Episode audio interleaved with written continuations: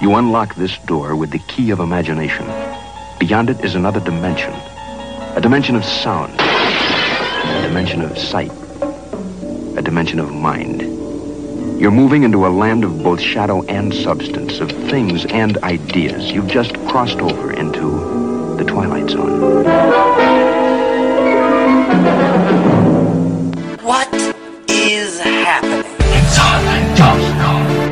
You're listening to the AME Radio Show.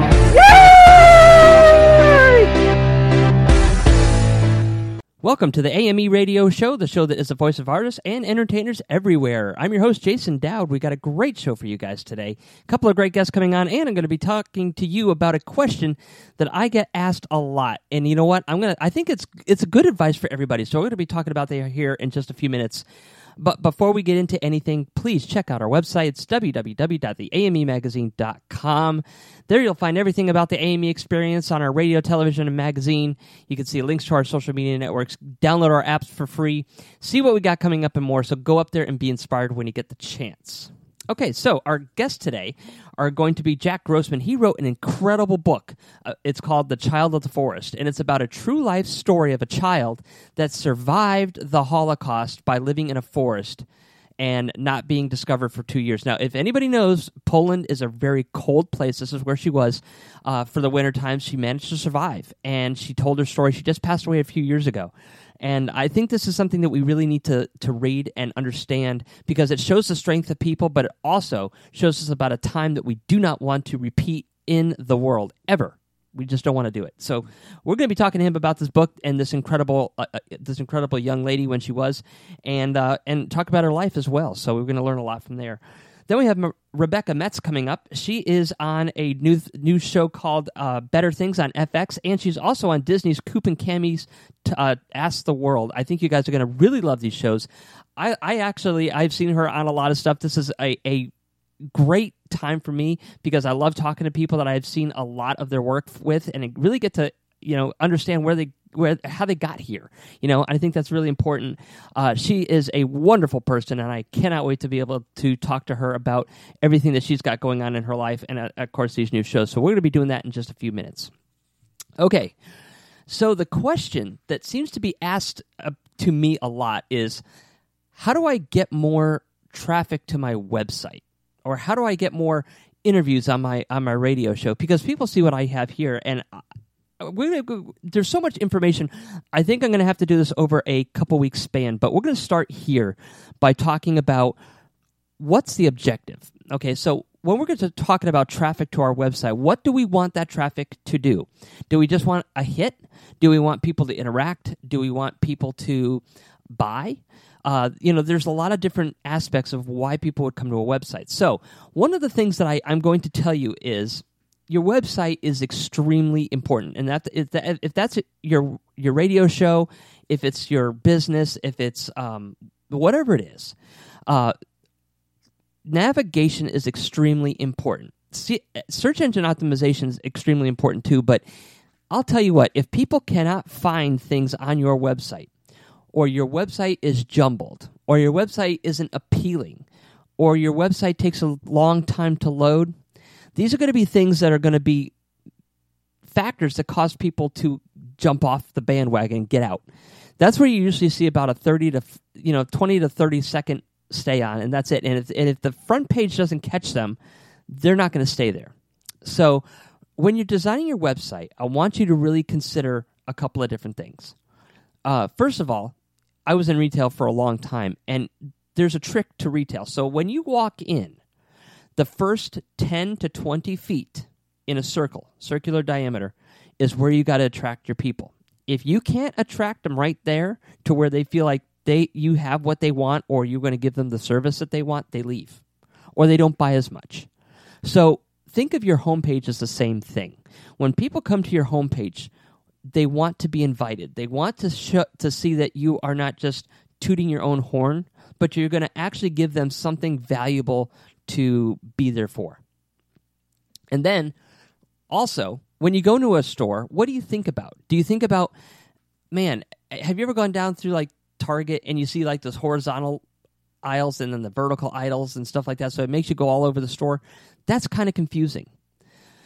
that is designed to keep people in the store for a little bit longer. But when you're on a website, that's not that's not the case. You don't want them to stay on there longer trying to find things. You want them to find things to get out in and out. So you want to make sure that your navigation is easy to to to manage. You know, drop down menus are great. You don't ever want to have like one of these big huge mastheads of of text across the top that says home contact and have like these long elaborate type of page names. You want to just keep it real simple and and to the point. And then you want to have it grouped up the way that it needs to be grouped up. So you don't want to have like a media section inside of a uh, inside of a um, a blog. You want to have that defined, whatever it may be. Uh, so have it have it in its own category, but choose what what is really important there, because not everything needs to be up on your navigation bar, and also you want to make sure that your website is responsive. It doesn't matter what you're doing, what you're selling, or what have you. If your website is not responsive and it does not conform to your tablet or your phone, and you know, so the the, the text gets bigger and it kind of strips out a lot of the the hoopla that makes uh, a website pretty. That's because it's meant to be functional and on you know different types of speeds of internet. So it also needs to to turn around and everything else. If your site is not responsive, you're automatically going to get hit 50% against Google. That's one of the biggest things that they look for. So make sure that you have a responsive website. And if you don't, make it responsive. It's easier to make a blog responsive, uh, like with WordPress or Joomla, than it is HTML, but it is possible to make it that way for HTML. Okay, so structure of your website is extremely important. In fact, it's probably one of the first things you need to worry about more so than the search engine optimization later on down the line. Because if your layout's not good, it doesn't matter how much you search engine optimize or how much you pay for AdWords, you're not going to get the response because people are going to show up there for just a few seconds and leave. And you don't want to pay that and then have them show up there and say, oh, this is garbage and get the heck out, right? So really worry about your, your, your structure of your website. And there's going to be some other parts that we're going to be working on in the next couple of weeks too. Uh, one of them is search engine optimization. The second part is that you want to have good, fresh content, and we're going to be talking about that probably next week. And then what we're also going to be talking about is is when you're trying to get things to your website, you want to have keywords that are important, and that will drive your your people to your website. So we're running out of time here. I, I can't really get into too too too much more, but I am willing to help out anybody that does this. I have I do design websites uh, for and have been doing it for a long time. So if you have any questions about anything, just email me directly. You can email me directly at the radio show, which is uh, the AME experience at gmail.com. That's T H E A M E experience at gmail.com. And like I said, this is going to be over the next couple weeks. I have to break it down. There's just too much to cover. And I want to keep it as fresh and simple as I can because we don't have a lot of time before we get into the rest of the stuff that we have. But I'm going to hope, I, I really hope that these tips will help you drive more traffic to your website, but it also will, will help you um, get the results that you want, whatever that may be. Oh, and one other thing that we're going to be talking about in the upcoming weeks is what you put in it is what you get out of it. And that's very important too. And a lot of people forget about that. Okay, guys. So uh, that's what I have for you with this particular section. Uh, next week, we're, we're going to be doing another one. And I will continue to do this uh, until we have the whole thing covered up. So if you miss something, just go back to a. Uh, this will be our first week. So just keep going back and looking, and we will uh, go from there. All right, guys, that's all I have. I'm going to take a quick commercial break. We're going to come back and we will have Jack Grossman on the line talking about his book and this incredible woman that has uh, survived one of the worst times of our history and lives to tell about it. And her story will also be inspiration for others. So don't go anywhere. We'll be right back after this. I'm Gladdy, the dachshund, the face of Gladdy's goodies. Are you worried about your pet's health? My parents were too, especially since I developed pancreatitis. They couldn't find any treats I could eat, so they made some. Our natural treats are healthy for all dogs, with and without health issues. We have lots of delicious flavors like chicken, turkey, salmon, sweet potato, beef, and more. With our homemade treats, you won't worry about the contents because they have no chemicals, fillers, or bad ingredients. Go to GladysGoodies.com now to get your fur friend a bag. And pick them up some swag while you're there. You'll be glad you did. Remember, we have the treats and swag to make their tails wag. Again, that's GladysGoodies.com. Again, that's GladysGoodies.com. Hey, I am Dana L. Davis, and I have a book coming out May 28th from Inkyard Press. The book is called The Voice in My Head. Um, the book is about a young girl who is trying to save her ailing twin sister, and she starts to hear a voice in her head, a voice that she thinks is the voice of God. And so, guided by this voice, her entire family, I think there's 10 of them all together, hops in an old paratransit bus and takes a trip cross country. It's a fun ride. Again, it comes out May 28th. Check out my website, danaldavis.com, because I'm going to be going on a book tour, and I hope to see you guys out. Thank you. Bye. Hi, I'm Serena Vincent, and you're listening to the AME Radio Show.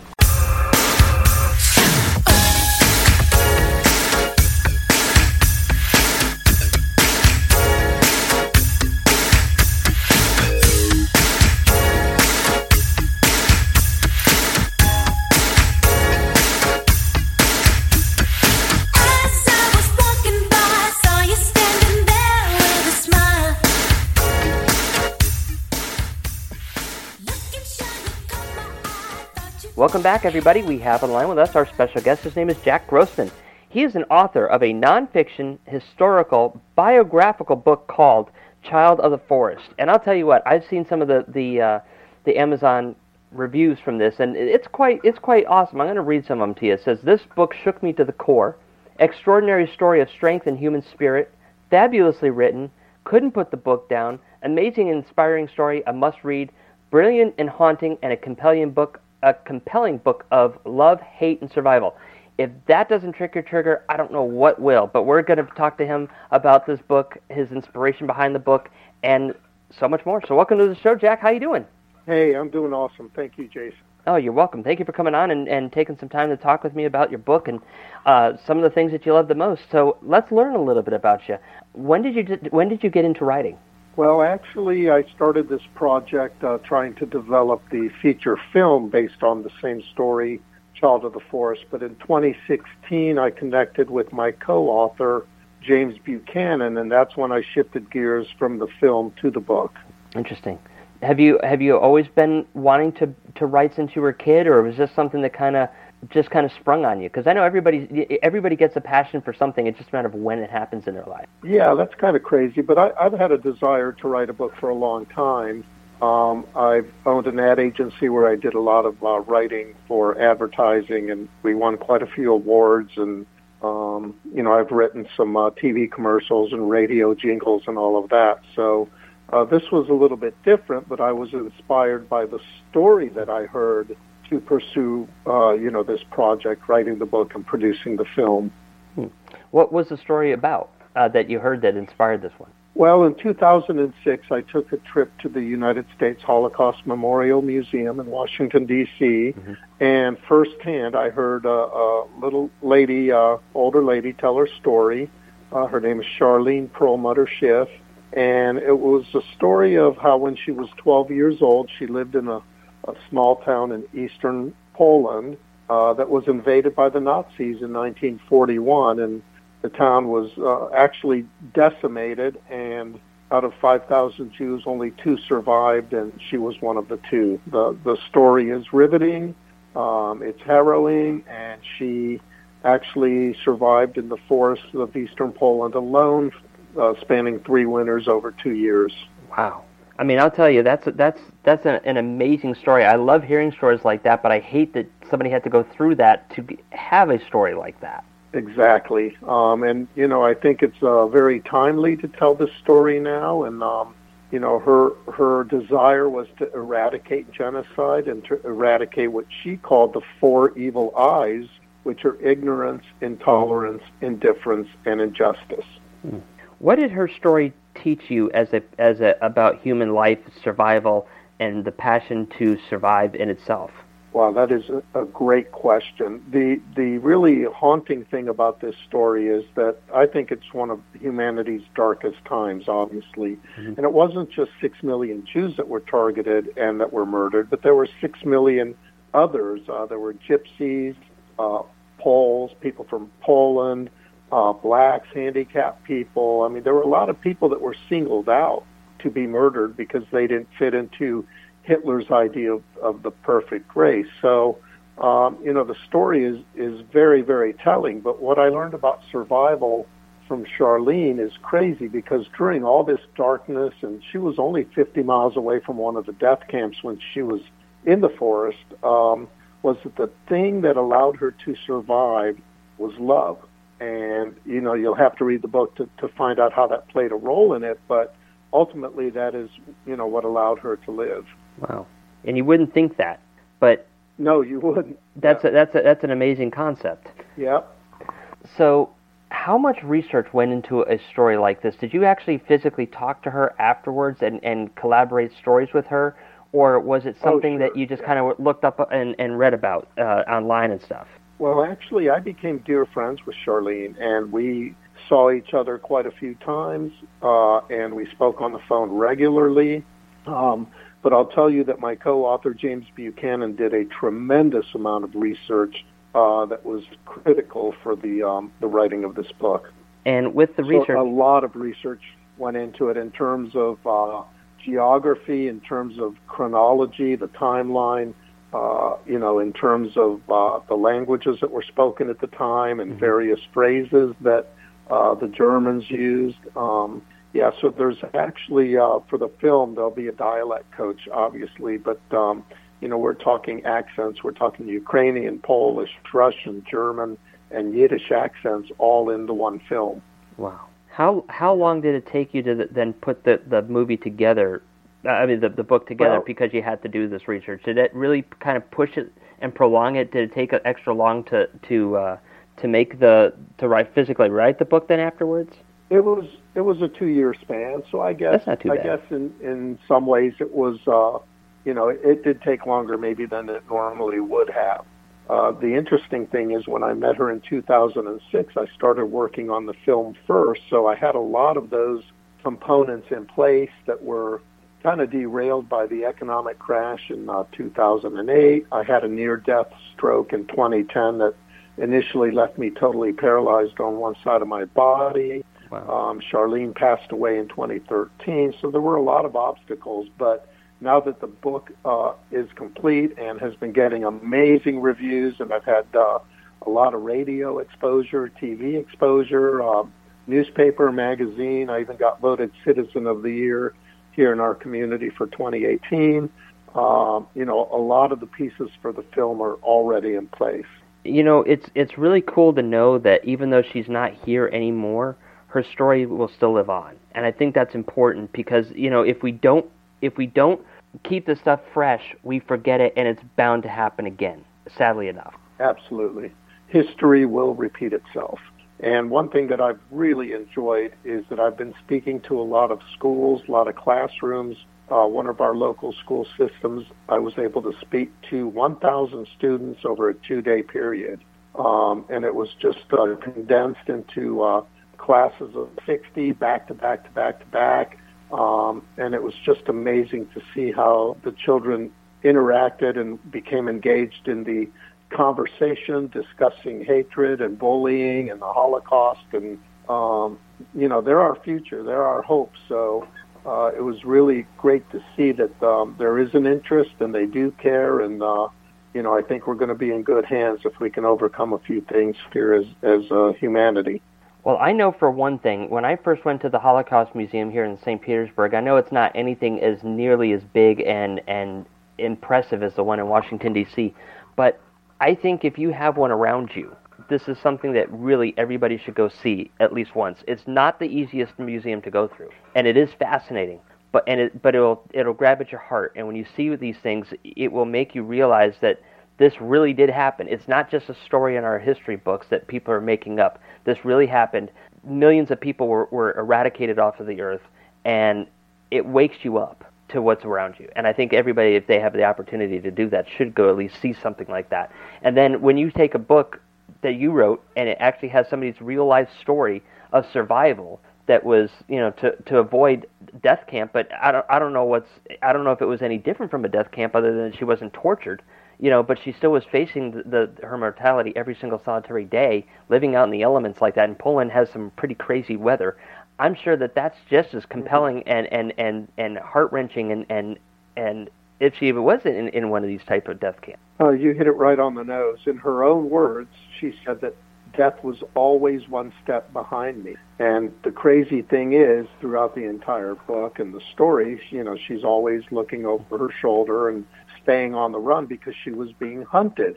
And there was a reward if you if you killed her or brought her in to one of these death camps. But to give you an idea of how that stuck with her, because she was basically 12, 13, 14 years old while she had this experience. And when I met her in her uh, 70s and um, you know up through into uh, you know her her death in 19 uh, uh, in 2013, um, you know that she would drive down the road and look at both sides of the road and see forest and brush, you know, as we typically do along the sides of the road. And she would think to herself, "Is this thick enough for me to hide in?"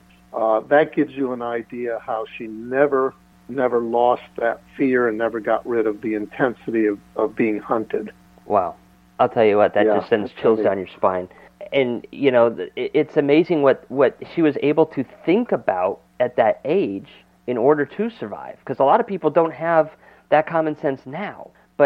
Being faced in, into, a, in, a- into a situation as a child, she still was able to overcome that. And that's, that's fantastic. Oh yeah, it's yeah, it's um, it's not really pleasant when you read the book when you find out what she ate and what she had to do to live. Um, you know, that was really tough, but she did it, and I'll tell you, she is my my role model, my hero. I do a lot of nonprofit work. I've met a ton of celebrities, probably up to 200 and some celebrities from sports and Hollywood and even rock and roll music, and uh, you would think maybe I would choose one of them as a, as a role model, but none of them can hold a candle to Charlene Schiff. She was incredible.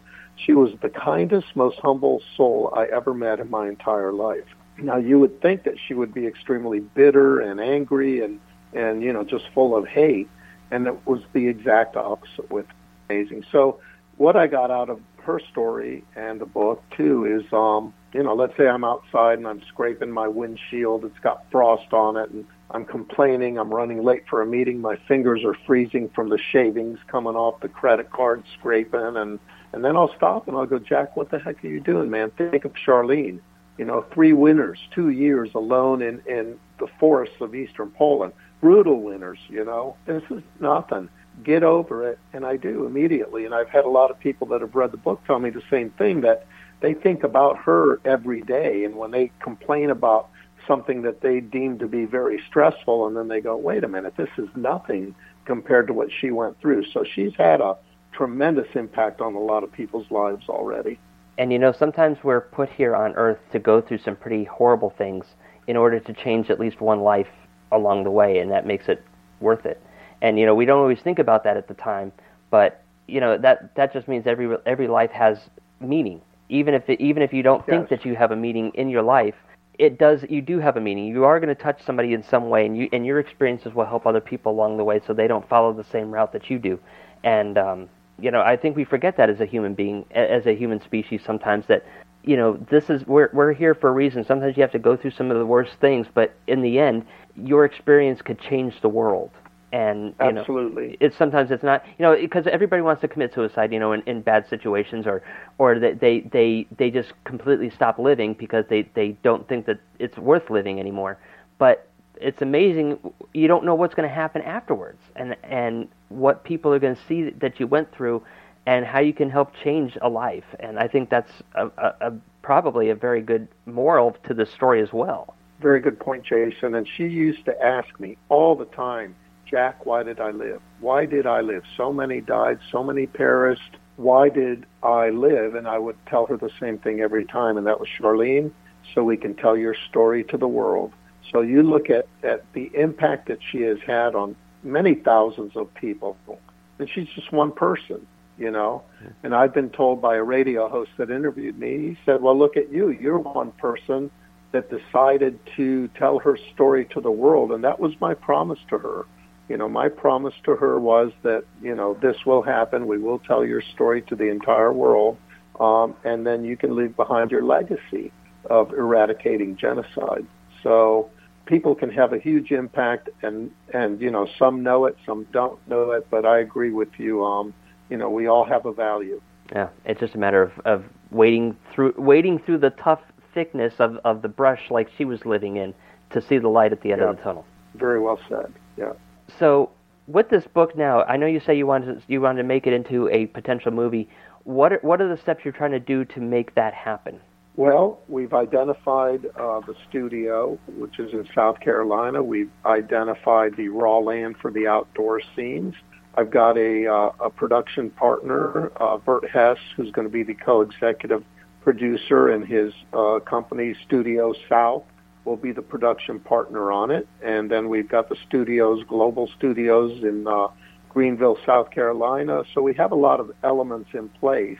I've even identified, even though I'm not the casting director, uh, uh, mother and daughter to potentially play the roles of Charlene and her mother.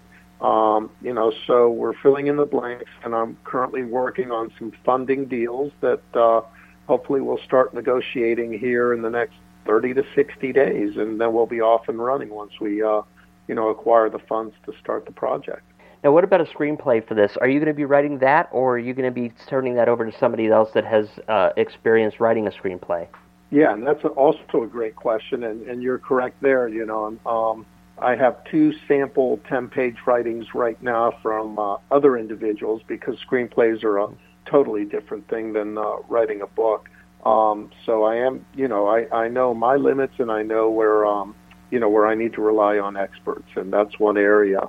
Uh, so, um, you know, there's some challenges when you read the book that we've got to overcome and how to produce them in a film, you know, because we're, we're taking something that, uh, you know, is just very literal and, and is, you know, even though it's extremely descriptive, there are some uh, challenges that we've got to overcome and, in how to do that and bring it to the big screen. But we've already uh, got several really great ideas on how to do that.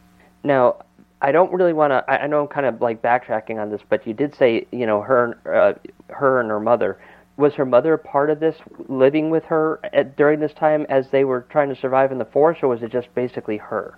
It was her. And in fact, there are a lot of uh, times when she would dig these pits at night alone.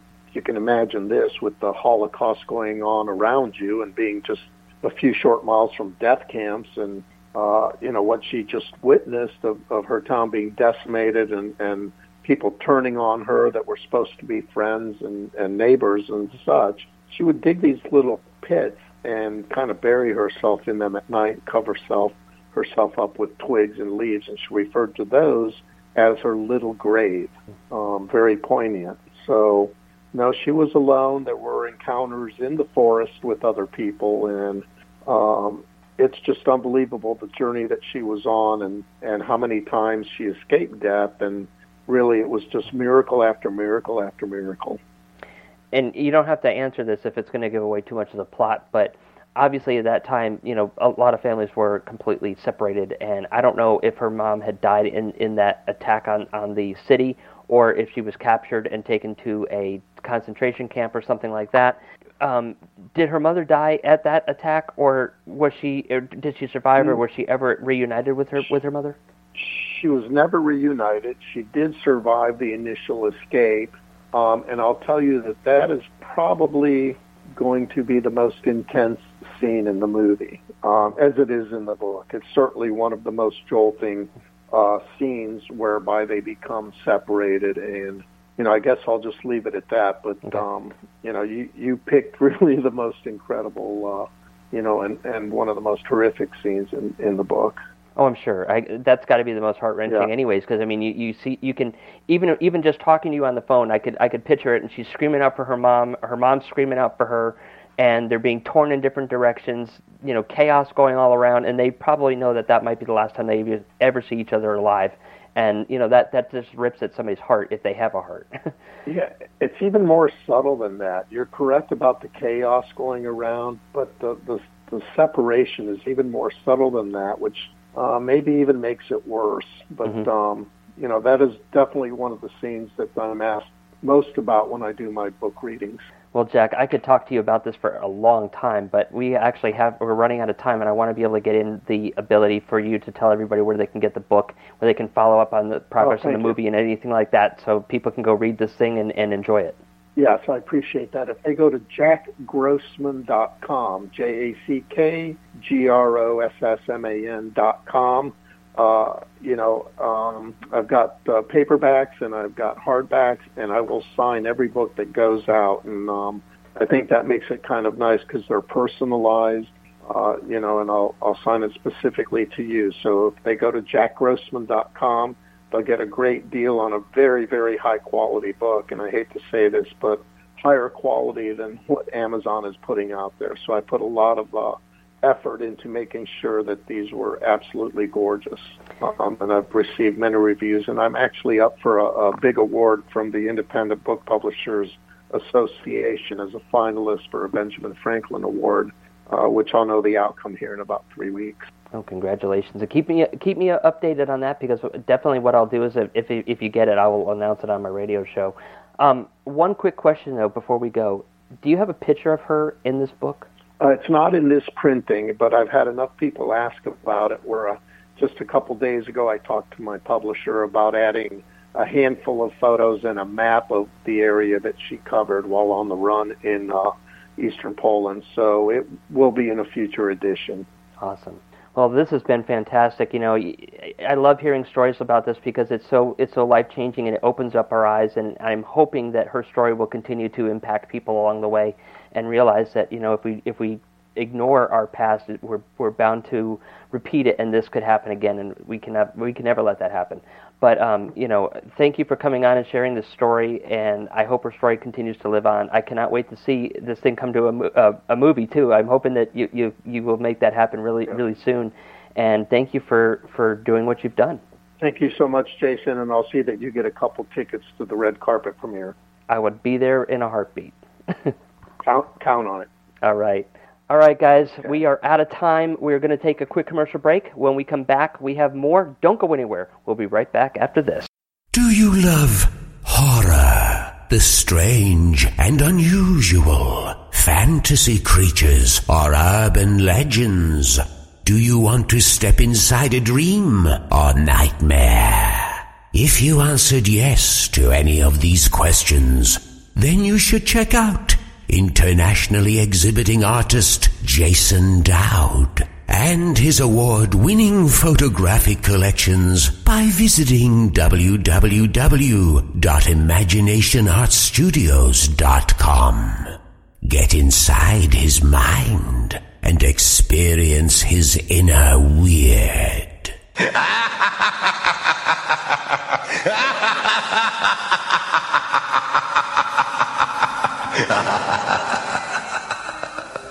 Hey, everybody, this is John Schneider. I want you to listen to my new music and I want you to watch my new movies. How do you do that? Simple. Go to the App Store and get the John Schneider app. By the way, you're listening to the AME radio show, and so am I. Hey everyone, it's Lulu Ambrose from Stuck in the Middle, and you are listening to AME Radio Show.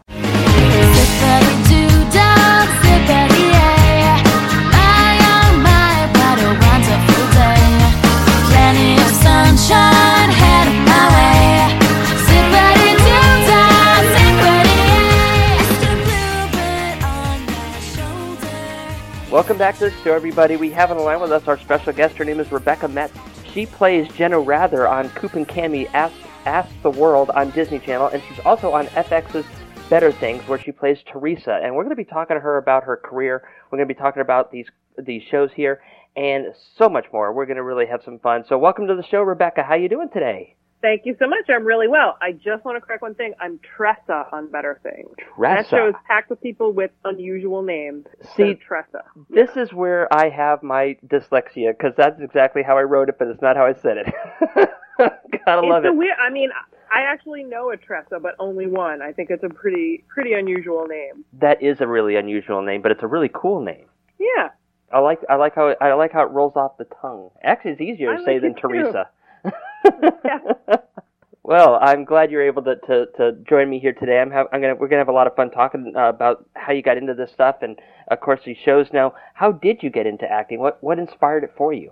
Oh gosh, I I always credit it to the Muppet Show. I grew up when the Muppet Show was airing, uh, you know, the first time around, and I Mhm. just remember watching. It was mostly the backstage stuff. It was all the shenanigans and all the chaos backstage to kind of keep things looking like they were running smoothly on stage, and it just felt like they felt like my people, even though they were animal puppets. Something about it just connected with me, and I uh, started going to arts camps and and doing local theater and school theater kind of as soon as I could. My parents were both singers, and they did some theater with the um, choruses that they sang with, and so I I got to sort of be around that.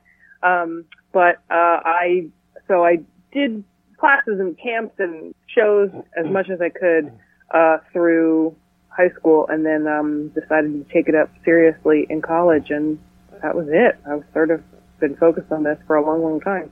Wow, the Muppet Show. That's pretty cool. I love the Muppet Show. What was your who was your favorite Muppet? I, I don't I don't have a favorite. It's impossible to choose. Although these days the ones I love, there's two. There was Crazy Harry who used to um, run in and blow things Yes. up, and then there was New Zealand who threw boomerang fish. Mm. Um, Lately, they're speaking to me. I don't know why. Um, my favorite changes, Hmm. but those those two are the ones that I've been thinking of fondly lately. Mine are mine are the Swedish Chef, and I love Beaker. Those have been my my Oh. favorites. Absolutely classics, both of them. You like the ones with the real hands? They both had Yeah. like puppeteers' hands as their hands. That's interesting. I wonder what that says about you. I never, you know, I never thought about that, but you're right. They do both have real hands. Mm-hmm. Interesting. Swedish Chef is uh, someone. Someone recently asked me to do a Swedish accent, and I went right into Swedish Chef, and I was like, "See, Wow, Uh, you can actually do a Swedish accent. I actually accent. learned something." Wow. I'm sure it's offensive and totally inappropriate, like not passable as an actual Swedish accent because I was speaking nonsense. But I felt qualified. that does qualify. If you, even if you can kind of make some of the accent, it's it's it's awesome. Yeah. Because that's not an easy one to do. No, no. So uh, now that you, now that you got got into some of these uh, major shows, have you ever done anything like theater or anything like that before that as well? Because I know theater's a, Oh a yeah, popular I did a way. ton of theater.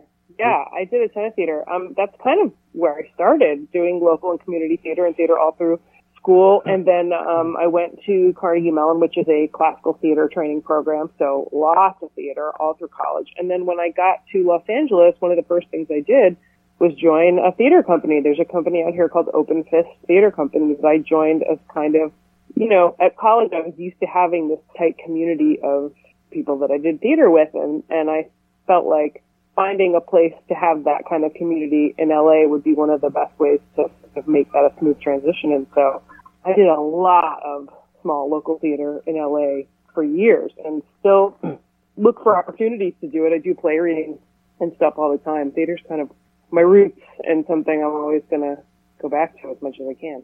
I love theater myself, but I am horrified of doing it because I mean, if I had to do something, I think going in front of live people like that, knowing that I could forget a line, that that horrifies me. So I don't know why it does. Um, maybe I had something happen to me when I was younger or something. I don't know, but um, I, I know that would probably be hard to do. But I would love to try to tackle it and overcome it.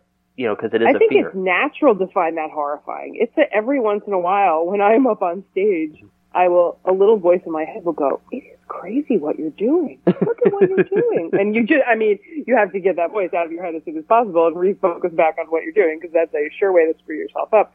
But, um, the like, the fear, the charge I get from going out live in front of an audience is part of what keeps me going back to it. It's really an adrenaline rush. Oh, I bet it is. I could only imagine. I mean, I think I was on stage one time when I was in kindergarten and I was doing something weird with my hands because I was fascinated with I was literally fascinated with with uh dry, with uh uh car washes back then, you know, with those big brushes coming down. So that's what I was Uh-huh. doing up there. I'm like I was I mimicking mean, a I big bet brush. it was interesting to watch. Yeah. To watch, I bet interesting to watch. Did you hear what I just said? I bet, I bet you were like interesting for the audience to pay attention to, which is what it's all about. Yeah, I, oh yeah, I definitely stood out. That's for sure. And my mom's probably sitting there putting her hands in her eh, you know, her hands over her eyes, like, "What is he doing? Come on, stop."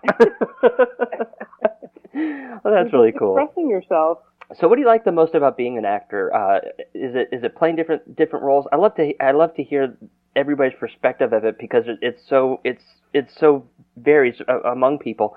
But you know, there's different characters you get to play. You get to try out different Yeah. situations. Get to see different places and, and stuff.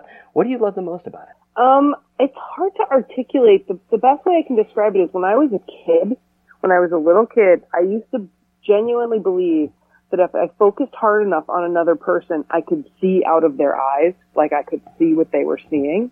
And I think that was kind of the beginning, the seed of my acting impulse. I think, I think what I really love about it is stepping into another person's circumstances and experiencing the world through someone else, the way somebody else might see it. Mm-hmm. You know, that's sort of like a, a constant exercise in empathy, like putting yourself in someone else's shoes. And I mean, fundamentally, I think that's what I love most about it is, is getting to kind of explore a variety of perspectives and different ways of looking at the world, if that makes sense. Absolutely, what a concept! And and you know, you don't always Yeah. think of it like that, but I could literally see that as you were saying that. I could. I'm sitting here thinking to myself, hmm, let me think about this person. I could see myself it through their eyes, and that's that's pretty Mhm. crazy. That's that's a powerful image to to create. yeah, like what a way, what a thing to do for a living, you know? Um, yeah, that's kind of my favorite thing about it. Like I, on, on Coop and Cami and on Better Things, I play single working mom.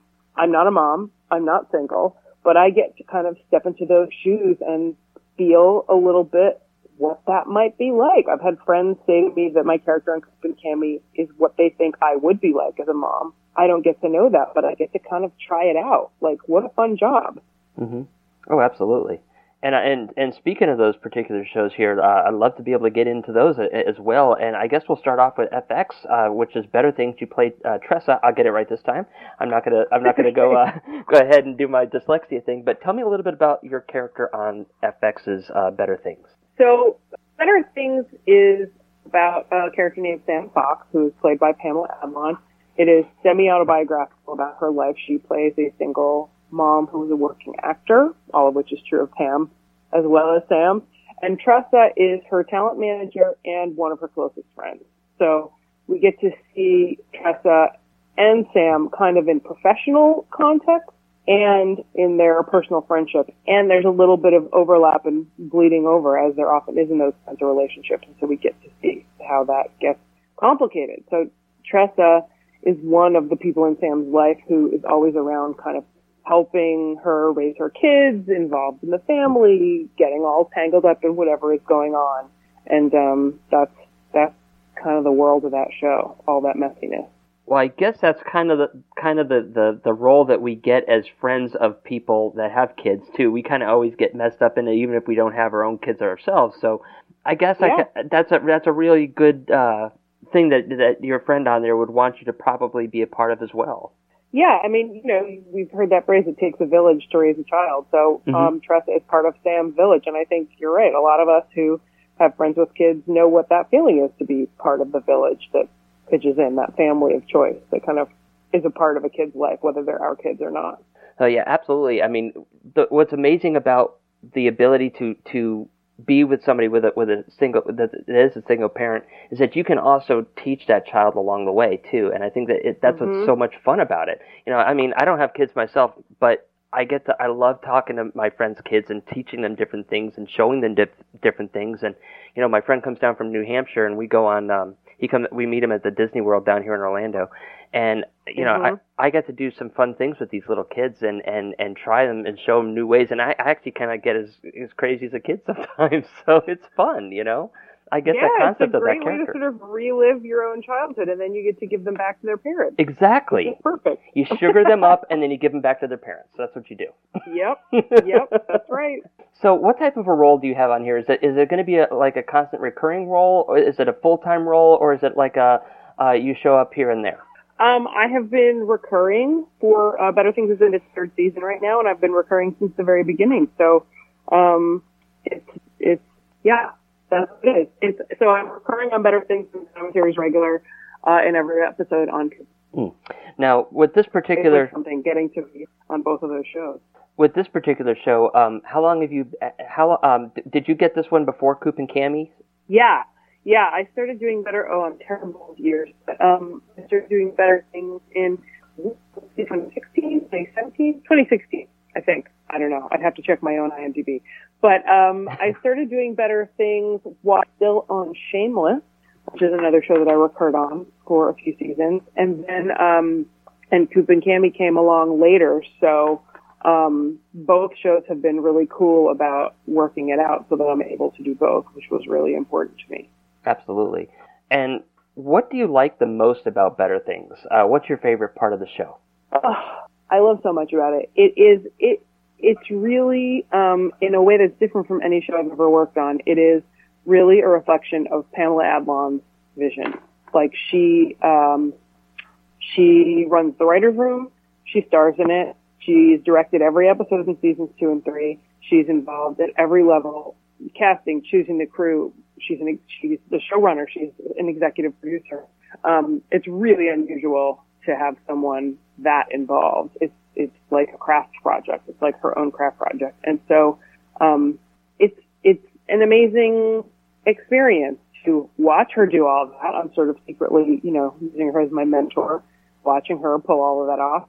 But everyone there, we all kind of everyone in the cast has become friends, and a lot of the crew. So it just feels like kind of hanging out with a bunch of people you'd love to hang out with anyway. And oh yeah, we're making a show at the same time, which is an awfully nice way to spend the day. Absolutely. You know? That's and the writing is excellent and the nature of the work is grounded and real and emotional and it's, it's technically a comedy, but it has all kinds of real heart and emotion and feelings in it too. Pam calls it the feelings show sometimes. Mm. Um, so it's, it's just, you get to do kind of the whole range of human experience on that show, which is, you know, can't ask for more than that as an actor. Absolutely, absolutely. And you know, you said something important there. Good writing in it. You know, there's a lot of shows today, and I can tell it's it's tough. The writing isn't as as great out there. And if you have yeah. a show that's really well written, man, those things can last for for seasons after seasons after seasons. It's the ones that seem to have the the eh, writing with they don't last very long. Mm-hmm.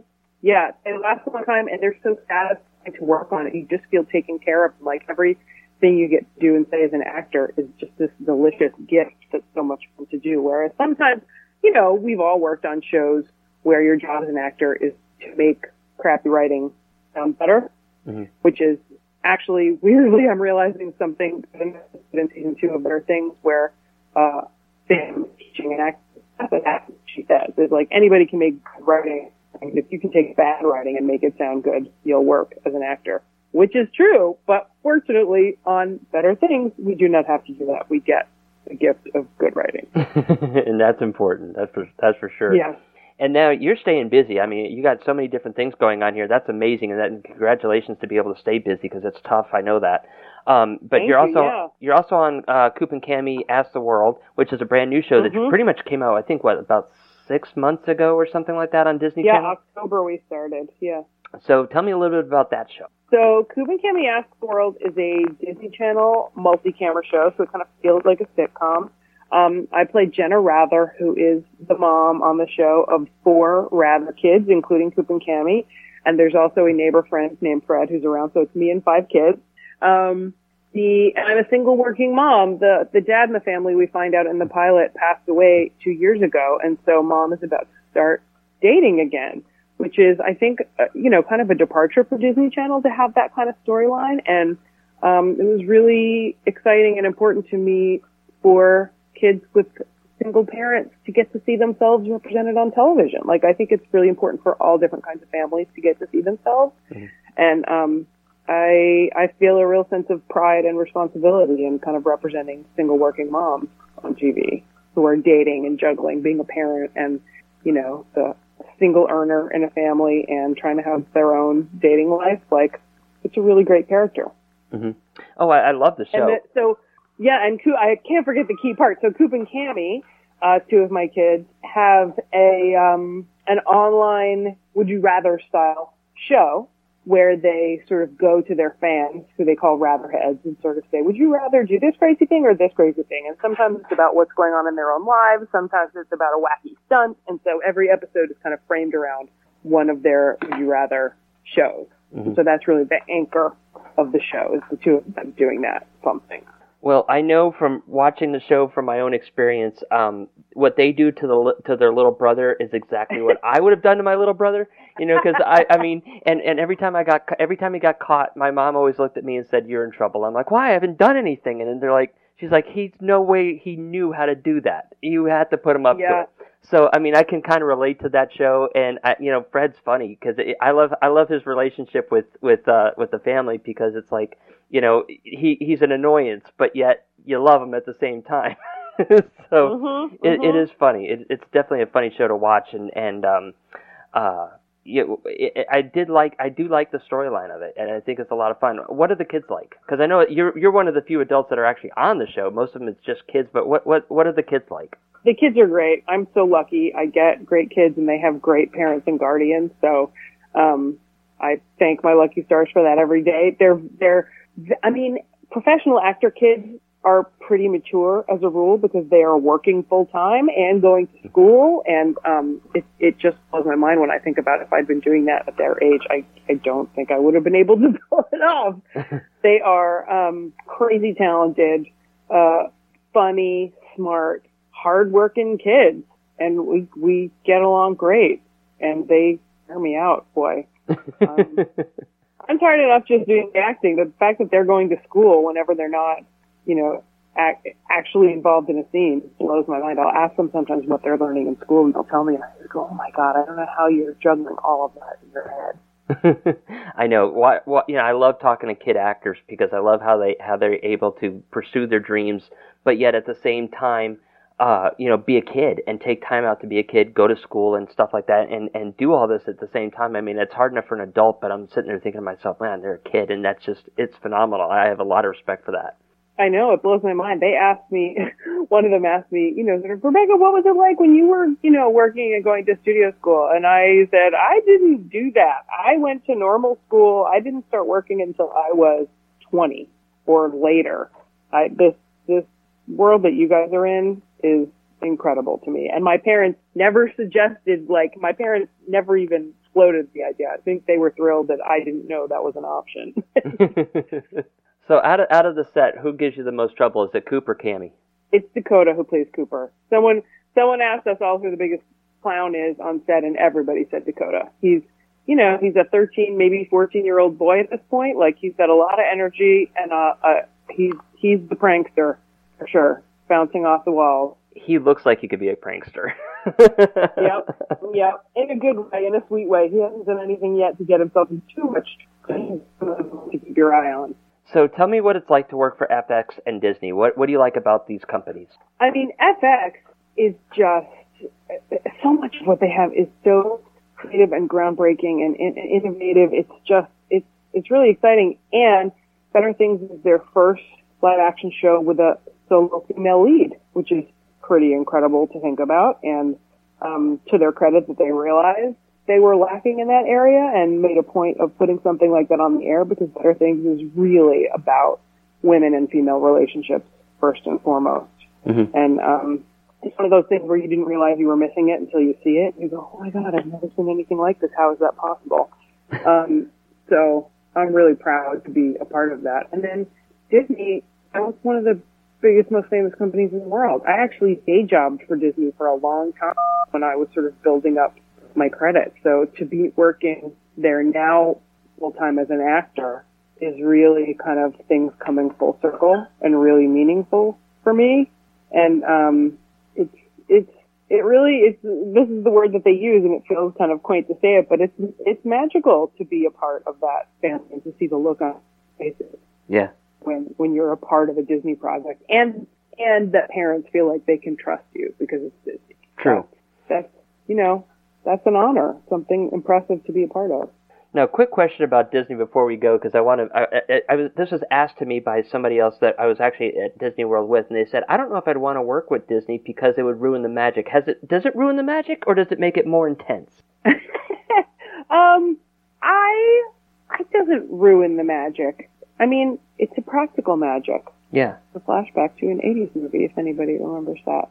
Um, you get to kind of see behind the scenes and see how it works, and and that's kind of exciting. We're doing. They just announced um, Disney Channel Fan Fest, which is something they do at um, Disneyland here in California, and we get to be in like a cavalcade of talent down Main Street and kind of be in a Disney parade. Like, how amazing is that? I get to be on a float down Main Street at Disneyland. Like, that doesn't take away from the magic. That is going to make me That Disney magic. princess. Yeah, that is magic. how cool. Well, Rebecca, tell everybody where they can watch FX's uh, Better Things and Coop and Cami's Ask the World. I mean, obviously it's on FX and Disney. Uh, do you know exactly when they come out each week, or uh, should they just check their local listing? Uh, Coop and Cammy is on Saturday mornings at 10.30 on Disney Channel, and Better Things is on Thursdays at 10. Uh, they should check their local listings because, you know, sometimes it airs earlier or East Coast time or whatever. But Thursdays at 10 on FX for Better Things, and Saturdays mornings at 10.30 on Disney Channel for Coop and Cami. Well, Rebecca, thank you so much for coming on. This has been a lot of fun. I really enjoyed talking with you, and hopefully we'll be able to get you back on and talk about more things that you got coming up because it looks like you're pretty busy, and love to be able to discuss those as well in the future. Yeah, I would love that. Thank you so much for having me. It's been really fun talking to you. You're welcome, and, and congratulations on all the success, and, and we wish you all the best. Thank you. I appreciate it.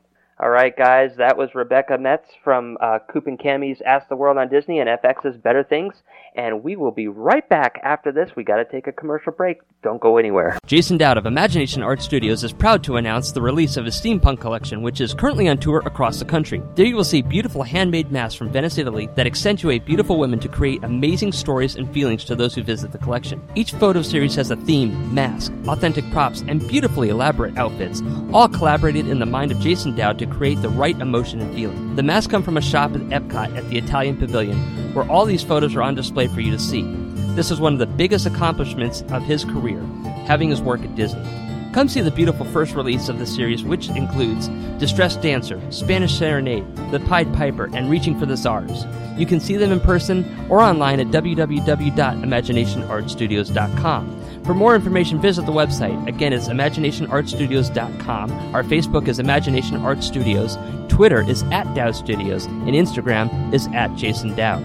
Come and be mesmerized by the masks and the stories behind them.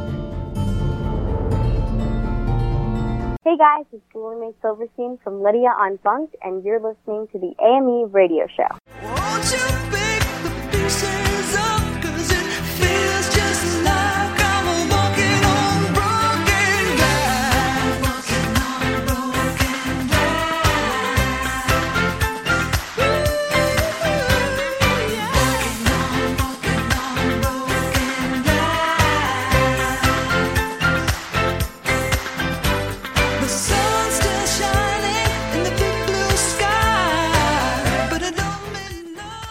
All right, everybody, we're back. We got about a minute, two minutes left before we got to go. I hope that you had a great time with our guests today. I hope you learned a little bit too. I hope that they showed you some of the brand new things that they got going on. And I know that they really enjoyed coming on and talking to you. And I hope that you will be inspired by their stories and go out there and try to do something amazing with your life. Because remember, if they can do it, you can do it too. You just got to believe in yourself a little bit and you can make things happen. Trust me. I know it because I've done it myself. So, uh, we only have one show this week, and that's okay because I've been extremely busy. In fact, for the next couple weeks, we're only going to have one show, so it's going to repeat on Friday and Saturday. But we are on both days, and hopefully, in the in, in, as soon as I get this uh, crazy time under control, I will have more time to do two shows a week again and have four great guests coming on. And you might find that, so just keep checking our website, and we will let you know what's going on with that as well. And um, I know in a couple of uh, weeks, where I'm going to be here in Orlando. We're going to go see my friend who's coming down from New Jersey. We are big Disney fans, so we're going to meet him up there. And speaking of Disney, do you know that they're going to be putting a Tron uh, roller coaster behind Space Mountain, this is going to be the most epic roller coaster ever because you're sitting on like a motorcycle when you ride it. It's just like the Tron movie. I cannot wait to see it come come to light. I know it's going to be probably about three years, I think, before it's done. But that's one thing I am looking forward to. So I'm going to go see how the progress is going, and I'll let you guys know what happens when I get back. Okay, so if you want to find us, we are on amfm247.com, and there are 11 AM/FM stations every Friday and Saturday. Friday is at 10 o'clock p.m. Eastern Standard Time. Saturday is at 5 p.m. Eastern Standard Time. We are on WKLAP.com every Friday at 11 a.m. and every Saturday at 7 p.m. Eastern Standard Time. You're on Radio Love, that's radioluv.com, every Saturday night at 9 p.m. Eastern Standard Time. You can also find us on iHeart, iTunes, Spotify, Spreaker, and PhoenixBroadcasting.com on demand anytime. Go check that out. The links are on our website. That's all I have for you guys this week. We'll see you again next week. Keep those creative juices flowing. Stay safe and have a good night, everybody. That's the end? We're done. Calm down, people. Calm down. Okay? That's it.